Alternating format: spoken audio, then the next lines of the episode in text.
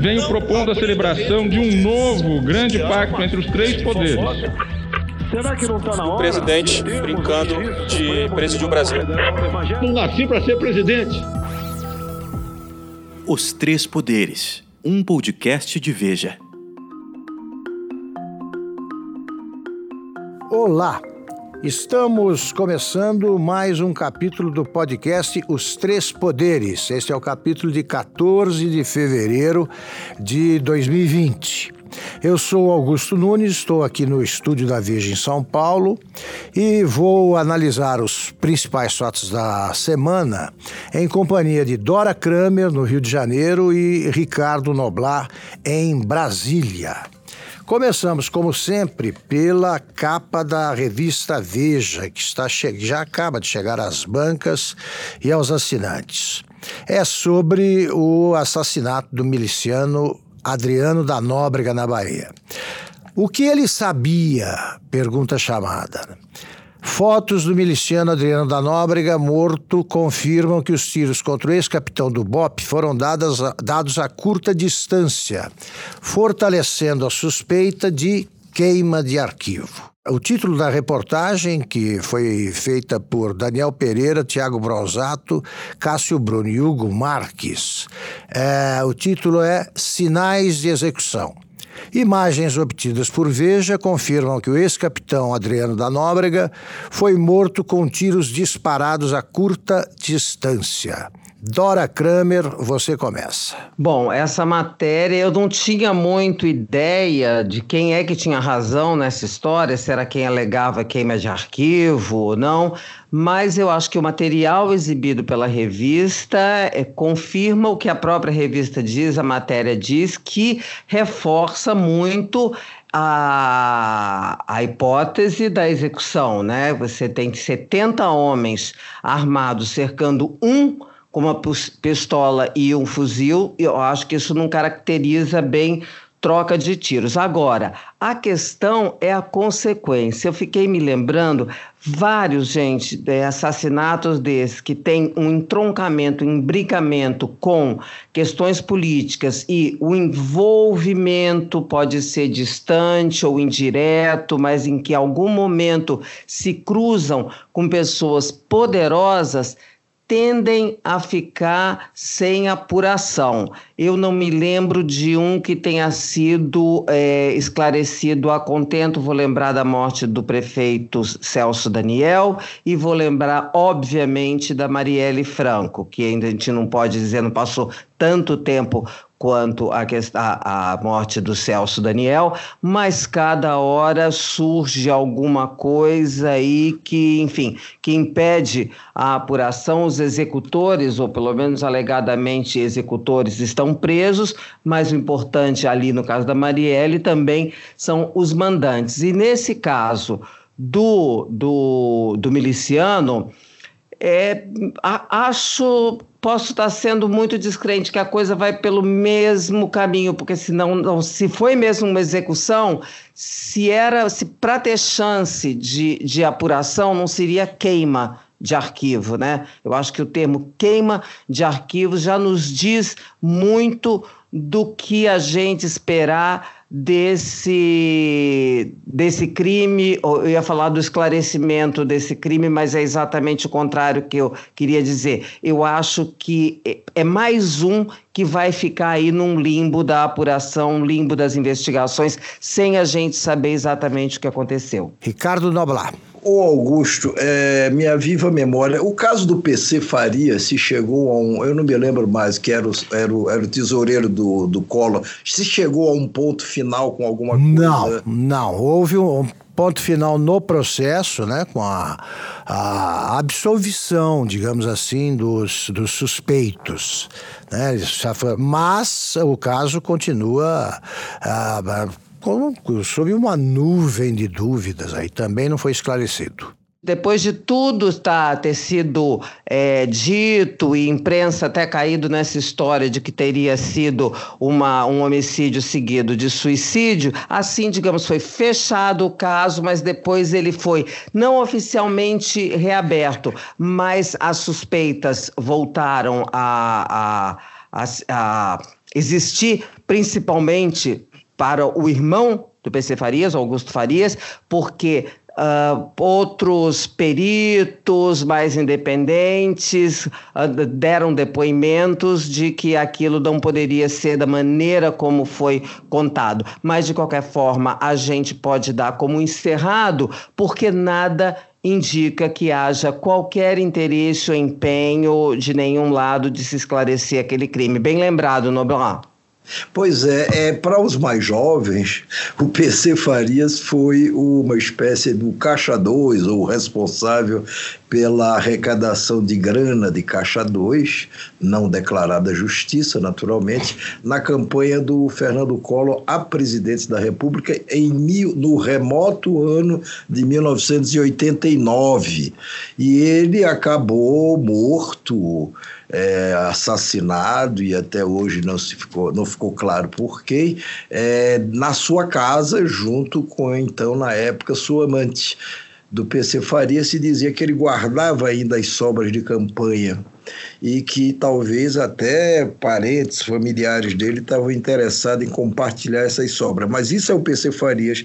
No caso do Adriano Nóbrega, é evidente que aquela operação montada com 70 homens da Polícia Militar, ou da, do BOP, exatamente, do BOP baiano, com a ajuda de alguns do BOP do Rio de Janeiro que foram para lá, para a esplanada, é uma operação com 70 homens, todos eles de colete à prova de bala, fortemente armados, até com escudos contra tiros, contra balas, com drones. Se essa era uma operação de captura, ora, nada teria sido mais fácil do que uma vez que se detectou a presença naquela casa modesta, ali do, do povoado de, de, de, Palmei, de Palmeiras, salvo engano, na, no município de Esplanada, na hora em que se fechou o cerco ali, aquela casa, era só esperar.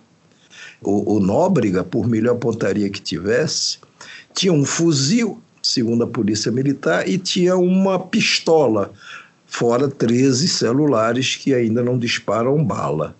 É, e, e, dada a ordem, o grito, esteja preso, está cercado, não tem para onde ir, como é que ele sairia daquela casa, cercado por 70 homens? Uma casa pequena. Então era uma questão de paciência, de esperar. Mesmo que ele quisesse reagir, atirando, atirando, atirando, ia chegar um momento em que se esgotar a munição dele. E aí você entra na voz de prisão. Mas não. Não. Simplesmente por todas as evidências demonstradas pela reportagem da revista Veja, tratou-se de um caso de execução. De execução com tiros, inclusive, muito próximos ao corpo com a possibilidade, inclusive, de uma das armas ter sido encostada à pele do, do Adriano Nóbrega. Agora, por quê? Pode ser que nunca se responda a por que preferiram executá-lo. Até onde se sabe, não existe ainda na legislação brasileira a ordem de execução.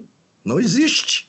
Existe a ordem de prisão, existe a possibilidade, claro, de você, numa troca de tiros, matar alguém ou ser morto por alguém. Agora, cercar um bandido, por mais bandido que seja, e depois simplesmente executá-lo, o, me chamou muita atenção também nessa reportagem da Veja a entrevista que dá da Veja, pelo menos uma declaração da mulher do Adriano da Nóbrega, que ela envolve ou tenta envolver o governador do Rio de Janeiro com isso, ao dizer que essa queima de arquivo, que ela classifica como queima de arquivo, porque o Adriano, de fato, como um dos líderes do chamado escritório do crime no Rio de Janeiro, sabia muita coisa, capaz de implicar muita gente se um dia delatasse. Ela diz que essa queima de arquivo tem a ver com manobras ou com envolvimentos que o governador do Rio tinha feito para chegar ao, ao Adriano. Isso tem que ser esclarecido. Pode-se chamar e deve-se chamar essa viúva, é, exigir que ela conte as coisas e daí ver o que é que se consegue. Perfeito. Eu também me chamou a atenção, além da, dessa declaração da viúva, a frase do próprio Witzel, né? A operação obteve o resultado que se esperava. Então, é esquisito, porque uma operação dessas é, foi feita para captura, né? Para a captura do perseguido. A polícia do Rio, diga, a, a, letalidade, se diz letalidade, é isso? É isso aí. A letalidade da polícia do Rio tem aumentado é, é, é, assustadoramente e o Wilson é, tem comemorado, até como já fez publicamente, a morte, a morte de bandidos. Ele claramente quer fazer disso uma bandeira é, dele para as próximas eleições.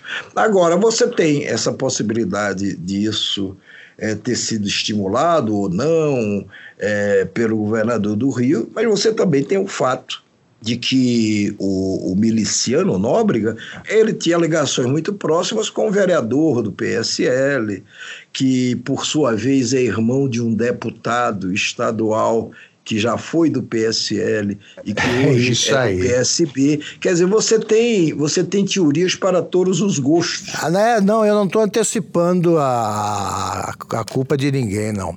É, eu acho que tem que ser, todo mundo tem que ser investigado, né?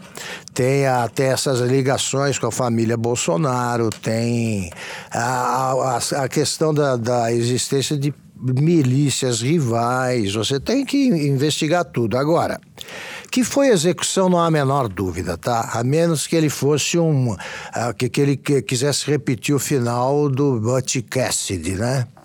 É, eu não vou aqui dar o, o, o, spoiler, mas já dei só metade. Eu vou contar sim, porque quem não assiste, todos nós já assistimos. É alguém que sai atirando para morrer, isso já vimos em 300 filmes.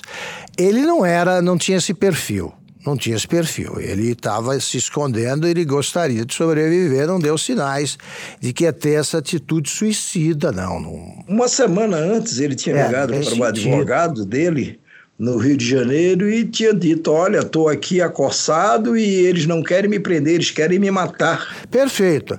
Outra evidência de, de execução foi essa citada por vocês. Quer dizer, se 70 homens vão à procura de alguém com fuzis, carabinas, pistolas, revólveres, espingardas, bombas de gás, drones, coletes e escudos à prova de bala, eu acho que eles vão é para matar. Não existe troca de tiros de um contra 70, nem se fosse o campeão olímpico de tiro ao alvo. Aí não, não conseguiria sequer a começar a atirar. Não, não dá, é muita coisa. O que precisa ser feito é o seguinte: é como as esquisitices desse caso são muitas. É, eu espero que eles, nesse caso, não tenham o mesmo destino dos recordados pela Dora Kramer, né? Caso do, do, do, Celso Daniel, caso do Toninho de Campinas, é, o caso do PC Farias, porque é, alguém deu a ordem para execução. Os policiais também não começam a atirar por conta própria. Tinha a Polícia do Rio, que te, teoricamente é controlada pelo governo do petista Rui Costa, mas as ligações internas ali da, da, dos, das várias polícias também é, costumam interferir em muitas decisões, isso é preciso levar em conta. E também havia policiais do Rio, é, sob o comando do, do Witzel, Witzel, não sei direito a pronúncia do sobrenome do governador, agora também em tese está brigado com os Bolsonaro. Não sei, é muita. É, é, são ah, fatos que se contradizem, que se chocam, mas nenhum deles resistiria a uma boa apuração. Nenhum caso é inexplicável, né? Precisa ter vontade de apurar. Tem essa questão aí, acho que foi Augusto que lembrou, as ligações do, do Adriano, não só com a família Bolsonaro, mas uh, ligações que se tornam evidentes pela quantidade de coisas, na fuga, né? A quantidade de coisas e de apoio que ele conseguiu reunir, casas e celulares e dinheiro para alugar isso, para alugar aquilo, uma casa no, num condomínio de luxo em Sauípe, onde ficou com a mulher. Enfim, ele não estava sozinho nessa história, obviamente, não é? A própria fazenda onde se escondeu, né, Dora? Porque tem políticos ali, os, é, é, pertence a um político, e ele disse que não sabia que o cara estava lá. Como não saber? É, agora o que aproxima mais no caso do Nóbrega dos Bolsonaros é o fato de que, primeiro, ele foi homenageado duas vezes na época que o atual senador Flávio Bolsonaro era deputado estadual no Rio de Janeiro. O Flávio o homenageou duas vezes, a primeira com uma moção de louvor por relevantes serviços prestados pelo Nóbrega, que na época já, já vivia sob a suspeita de ser miliciano, e depois homenageou com a concessão da medalha Tiradentes, que é a mais alta honraria da Assembleia Legislativa do Rio de Janeiro. Depois disso, aí o Fabrício Queiroz que era o chefe lá de gabinete do, do Eduardo, do Flávio, trouxe parentes, a mãe, uma filha do Adriano, para o gabinete do Flávio. E somente essas duas devolveram parte dos seus salários, num total de 203 mil reais. Devolveram ao Fabrício Queiroz certamente dentro daquele esquema que está sendo investigado, da rachadinha. Eu emprego você lá no meu gabinete, mas você me devolve um pedaço do salário. Pois é, mas aí, aí que tá, Nabla, mas o que mais uma complicação. O Flávio Bolsonaro, que está envolvido em todas essas uh, esses casos aí que você mencionou, ele é que é, foi o que foi ele que se manifestou contra a cremação, né? Quer que faça exame, é, quer que a coisa seja esclarecida. Ele foi o único que entrou nessa falando isso. Sim, mas eu também faria isso se fosse. Pois pra... é, então, mas ah, eu, eu ficaria quieto. Que eu sou insuspeito. Não, eu, sou, eu, eu me arrisco um pouco mais, aí eu faria isso para mostrar que, olha, eu não tenho nada a ver com isso. Tanto que eu estou defendendo que o corpo não seja cremado. Não foi por conta dessa intervenção do Flávio que o corpo não foi cremado. Foi, foi por conta de uma decisão judicial e porque ficaria escandaloso, dadas as circunstâncias do que acontece, é, das circunstâncias que cercaram o, a morte do Adriano, é você imediatamente cremar o corpo. Aí não ficaria sobra de nada. Mas bom, vamos lá. Bom, Uh, segundo tema no, do nosso podcast de, desta sexta-feira é, são as mudanças no governo Bolsonaro. O Onyx é, Lorenzoni, que a Casa Civil já tinha saído dele, como eu disse na semana passada. Ele demorou a sair e aceitou como prêmio de consolação o Ministério da Cidadania. Osmar Terra, que era o ministro da Cidadania, voltou ao Congresso. Não se queixou, né? mas evidentemente foi uma demissão, uma demissão na prática. E o general é, Walter Braga, né? Braga, é, Braga Neto. Braga Júnior. Braga Neto. Ele assumiu a Casa Civil, que é uma, também é um acontecimento raro, né? Eu não me lembro de um militar na Casa Civil. E foi ele o só, só teve, Golbery. Só, Golbery. Só, Golbery, desculpe. Só teve o Golbery, Golbery é. na época do Figueiredo, não foi? Foi na época do, do, do Geisel. Mas o Golbery foi também com o Figueiredo, tanto que ele sai do, do Figueiredo depois do atentado Ah, perfeito. Aí assume Leitão. Enfim, é raro um militar ocupar esse, esse cargo. Agora, a Casa Civil também mudou de perfil, né? Ela não estava mais cuidando de articulações políticas, e pelo menos desde as primeiras semanas da, da tramitação da reforma da Previdência. Mas, Dora Kramer, quero te ouvir. Olha, bom, primeiro pontuar a contradição em termos, né? Um militar assumir a Casa Civil, quer dizer, já é alguma coisa que, embora tenha lá nos primórdios o, o Golbery uh, ocupado esse posto, o mundo mudou, o Brasil muito mais, enfim. É, agora, eu não sei, o presidente falou em militarização e está todo mundo falando que os principais postos são do, do Palácio do Planalto agora são ocupados por militares. Eu ainda quero esperar para ver o que, que significa mesmo essa coisa de militarização. Na, numa hipótese uh, otimista, significa sim, poderia significar uma tentativa do presidente de resgatar aquela, aquele papel dos militares de serem as pessoas mais organizadas e mais razoáveis dentro do governo. Isso havia sido perdido ao longo do ano de 2019, quando eles foram submetidos a uma ofensiva de desprestígio. Então é preciso ver o que isso significa, do que mesmo vai cuidar a Casa Civil, porque por enquanto há especulações de que ela retomaria aquela função de coordenação dos ministérios. Aí se encaixaria dentro da hipótese que eu falei de dar uma organizada na funcionalidade do governo. E como os militares são bons nisso, poderia ser, ser por aí. Mas eu acho que ainda precisa ver o que, que significa militarização também antes de se uh, embarcar naquelas teses de que, bom, está, o governo é um governo militar e daí para ditadura, etc. Essas coisas que correm correm por aí. Então, esse no aspecto do, da Casa Civil. Quanto ao Onyx, ali o que, que o, o, o, Bolsonaro fez? Né? Afastou uma pessoa que ele não considerava a altura do cargo, portanto incompetente, mas não quis retirar dele uma vitrine, uma plataforma para a construção da candidatura ao governo do Rio Grande do Sul em 2022. E fez mais. Quando faz isso afastando o Osmar Terra, afasta um oponente, porque o Osmar Terra também pretende ser candidato a, ao governo do Rio Grande do Sul. Se tentou colocar ele fora do país, oferecendo uma embaixada, mas ele não aceitou uh, evidentemente deve ter é, se dado conta dessa jogada. Então, é, bom, é, vamos ver se isso. O general Ramos diz que agora as mudanças ah, pararam, né? Elas ficam por aí, mas nesse governo nada o que se diz não necessariamente é o que vai acontecer. As posses de Onyx e do general Braga Neto são na semana que vem. Vamos ver o que, que isso vai mudar efetivamente em relação à funcionalidade do governo, que vem sendo extremamente prejudicada.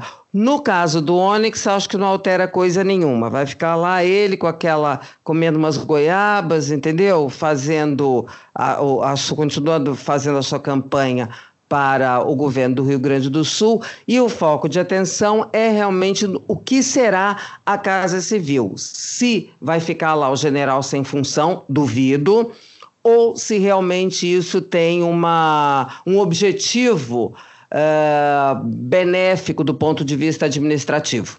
Vamos lá. Uma coisa eu acho que é, que é evidente, é indiscutível. O Palácio do Planalto virou um puxadinho do QG do Exército aqui em Brasília. Porque vejam bem, hoje os seis ministros que têm direito a gabinete no Palácio do Planalto Todos seis são generais. Inclusive, dois são generais da ativa. É quando você não vai para reserva, você continua ali quatro estrelas, podendo até eventualmente ou não voltar ao exército se quiser.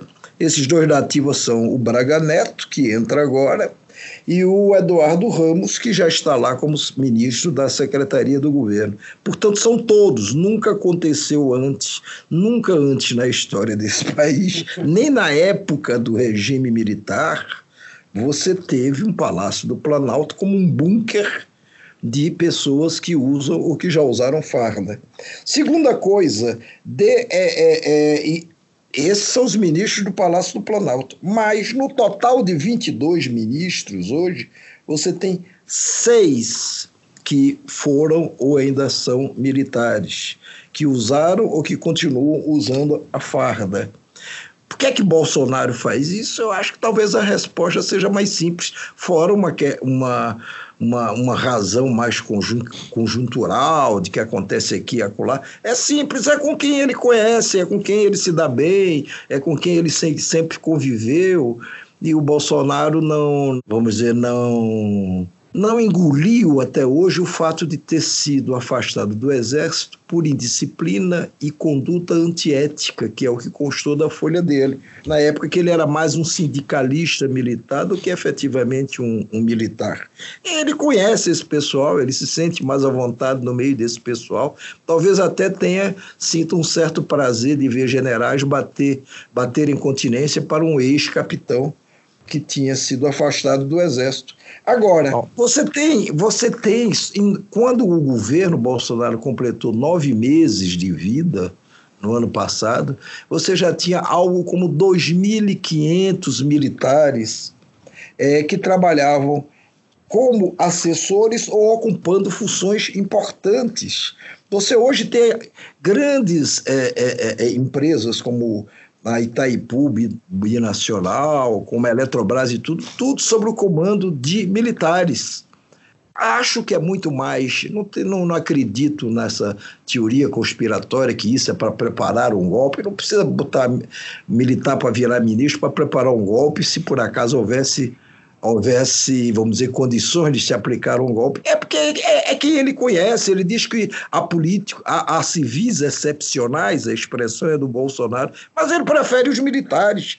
Agora, como é que vai ficar a coordenação política desse governo, que na verdade nunca funcionou direito, nem com o Onyx, e agora está entregue às mãos do general Ramos, que nessa área, por mais que tenha sido é, assessor das Forças Armadas, assessor parlamentar das Forças Armadas, com experiência de transitar ali dentro do Congresso, mas não é exatamente, vamos dizer, do, do métier.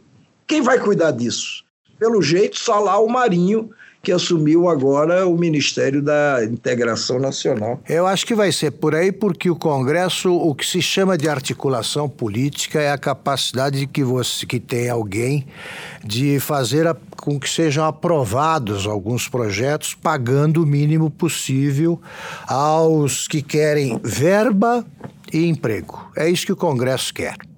Quando interessa ao Congresso, eles aprovam o projeto. Quando não, quando começa com aquela conversa de está faltando uh, uh, conversar mais com o governo, eles querem conversar sobre assuntos impublicáveis. Eu concordo com o Noblar, assim, ele escolhe o Bolsonaro, as pessoas, é, ele faz escolhas entre as pessoas que ele conhece, porque ele não conviveu com parlamentares, mesmo tendo sido deputado durante 29 anos, se não me engano, uma coisa dessas. Não conviveu porque ele era solitário, ele não conversava com ninguém. O amigo dele era o esse que tentou Alberto Fraga, uma coisa que tentou ser ministro da Segurança Pública ah, recentemente, tá, era amigo dele. Ele tinha dois, três lá que ele conhecia. O próprio Onyx, ele, o Onyx, ele conheceu durante a campanha. Ele conhece, é, eles convivem há pouco tempo. Acho que o Onyx foi mal na, na, nesse papel de coordenador, ele fracassou na reforma da Previdência. Quem teve de segurar o rojão foi o Paulo Guedes. E se o, o, Rodrigo Maia não tivesse resolvido entrar nesse barco, eu acho que nem teríamos a reforma. Afinal de contas, você tem um semi-parlamentarismo no Brasil. O Congresso está mandando muito agora. Acho que o Braga Uh, Neto, ele vai fazer uh, uma, uma, vai, vai para uma gestão na Casa Civil uh, no velho modelo. A Casa Civil era o lugar por onde passavam todos os papéis devem passar ainda, né? Todos os papéis que o presidente vai assinar. E é um, uma, um negócio que quando fica esculhambado, causa, por exemplo, situações como me, a, que me foi descrita, agora eu posso contar, pelo Ronald Levinson um empresário que morreu há pouco tempo e que ele era muito amigo do Jango. Ele me contou que, como o chefe da Casa Civil estava ausente, era o Darcy Ribeiro, isso perto do golpe de 64, ele foi num avião despachando com o Jango, que tinha pedido isso a ele, só os dois, despachando os papéis todos. Ele falou: Olha, eu tive o prazer de liberar a cobertura de um quartel em Uruguaiana para você ter ideia, uma noção do que passa pela Casa Civil, fora os outros assuntos. Eu acho que o Braga Neto, pelo perfil que tem, vai cuidar disso. Também não acredito no golpe é, na, na, na, militarização, visando aí um projeto mais ousado, ah, porque o Exército hoje é profissional, não, não, não temo né, uma, uma reedição do que já aconteceu no Brasil. Não, não, não há mais a figura do militar anfíbio, por exemplo. E mais, eu notei uma transformação no Bolsonaro, que eu acho que não foi só equívoco visual, meu. Quando ele assumiu, por exemplo, eu vi que ele subiu a rampa dia da posse, preocupado em estar lado a lado com o general Mourão, que era o vice. Eles estão juntinhos, dando os mesmos passos. Aí eu acredito que, pelo que fez em seguida, pela, pelo desembaraço com que ele demitiu ministros militares, o Bolsonaro descobriu que o presidente da República é o comandante-chefe né, das Forças Armadas. Então é isso. Ele tem o prazer de dar ordem, isso aí é muito, muito comum.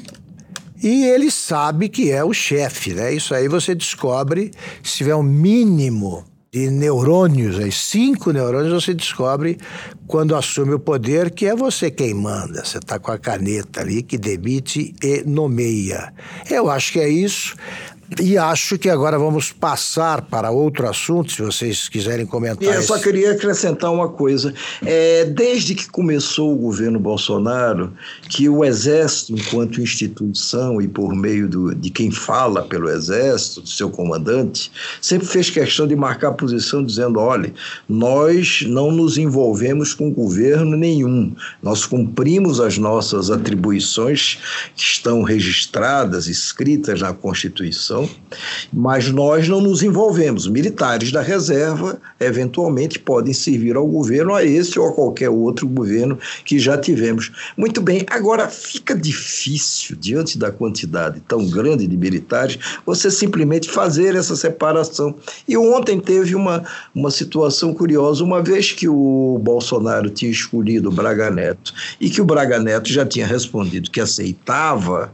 No entanto, o Bolsonaro fez questão de se reunir ontem, antes do anúncio oficial do nome do Braga Neto, com o comandante do Exército e com o ministro da Defesa, para saber se eles de fato avalizavam, se eles concordavam com aquela escolha, mesmo sabendo de antemão que eles concordariam. E aí fica complicado você dizendo: olha, realmente, voltar a repetir o Exército não tem nada a ver com o governo.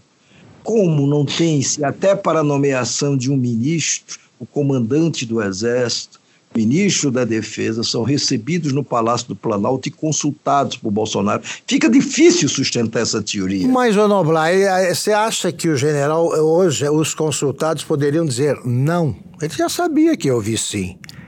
Até pela figura do Braga Neto. Foi isso que eu disse. Ele sabia ah. que iam dizer sim, eu estou dizendo, mas por que consultá-los? É um general que o Bolsonaro convida e o general aceita. Ah. E aí, se o general vai passar ou não para a reserva depois, é outra coisa para se discutir. Mas não, teve essa formalidade. Mas agora, com a quantidade, mas não é só por esse episódio, com a quantidade de militares que tem ocupando postos que eram de civis, é, fica cada vez mais difícil você convencer lá o leigo de que as Forças Armadas não tem nada absolutamente a ver de especial com este governo que está aí. É evidente que tem a ver e que são uma, muito mais ligadas ao Bolsonaro, é evidente. Agora, também a gente não pode alegar que os civis fizeram um belo serviço, né, Noblar? Eu acho que essas coisas você tem que medir pela competência, pelos atos. Porque senão a gente jamais sabe. Eu nunca soube, por exemplo, dizer se o Juraci Magalhães era um bom militar ou um bom político, porque ele era as duas coisas. Você teve os tenentes aí mandando, os militares, é, o Partido Verde Oliva, ele foi o partido que mandou durante 50 anos. É natural isso aí, não foram civis. Entendi. É, agora, eu acho que não é natural dizer, olha, bom, mas agora a gente não manda, manda para burro, tá mandando para burro. E o Olavo de Carvalho é que está subindo pelas paredes, o autoproclamado guru da família Bolsonaro. Porque ele, nessas mexidas, do feitas agora pelo Bolsonaro, ele perdeu espaço, ele perdeu gente lá. O Onix, não esqueça que passou por lá pelos Estados Unidos para pedir arrego ao Olavo de Carvalho e acabou dançando. Mas não só isso, o, o Olavo de Carvalho bateu de frente com os militares lá no tempo que o ministro, que o general Santos Cruz era ministro, conseguiu aquela vitória de mandar embora o general Santos Cruz, mas agora está vendo os militares novamente, vamos dizer, numa situação de proeminência muito grande. Bem, é, estamos chegando ao final, chegamos ao final do nosso tempo. Eu queria ouvir a, a, as últimas palavras neste programa da Dora Kramer. Ah, eu quero aproveitar para falar sobre o que eu estou chamando de o bocão do Paulo Guedes, né? Ah. Porque é, porque é o seguinte, uma pessoa, ela para ocupar um exercício da função pública, ela precisa, entre outros atributos, ter sensibilidade e habilidade para se expressar. Não pode falar como se estivesse na roda de uísque com amigos, que é assim que o ministro vem se expressando. Isso prejudica enormemente um contexto, que, falar do câmbio, quer dizer, quando ele fala da empregada doméstica é um plus, né, de inadequação, mas quando ele ele comenta câmbio, ele provoca a alta do dólar, tem que o, o, o Banco Central gastar não sei quanto para segurar isso, enfim, é de uma inadequação, de uma impropriedade, mas isso ficou muito claro, que alguém que assume um governo, nem assumiu ainda, com a tarefa de aprovar a reforma da Previdência, dizendo que é preciso dar uma prensa no Congresso, é uma pessoa que realmente não tem noção sobre as palavras e sobre a, o exercício da função pública. Ele acaba dividindo esse palco das inadequações com o presidente Bolsonaro, quando o papel do Paulo Guedes seria o de funcionar como uma âncora de credibilidade do governo. Noblar, sua despedida. O problema do Paulo Guedes não é o que ele diz. O problema do Paulo Guedes é o que ele pensa e diz. Como assim, Noblar? Agora não vem com recado. É com charada? Não, não é charada. Eu não é charada, é o que ele pensa, o que ele diz, reflete ah, o que ele pensa, não é isso, Noblar? É, é, o que ele pensa e diz. Quer dizer, ele, ele, ele não diz o que ele não pensa. O que ele pensa é, de fato, o que ele diz nessas horas, em outras horas também não só nessas horas. Eu não atribuo essas coisas que o Paulo Guedes anda dizendo a lápis, ah, se descuidou, ah, vem cá. Não, eu acho mais grave, não. porque o que ele diz, mesmo quando ele pisa na bola terrivelmente como pisou já várias vezes, é exatamente o que ele pensa. E isso é preocupante.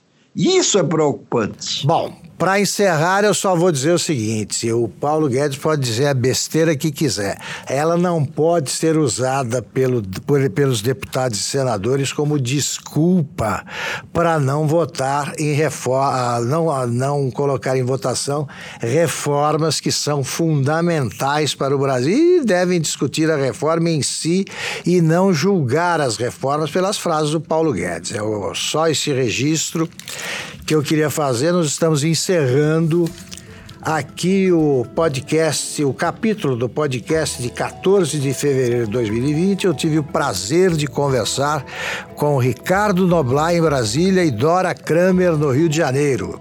Até sexta-feira que vem.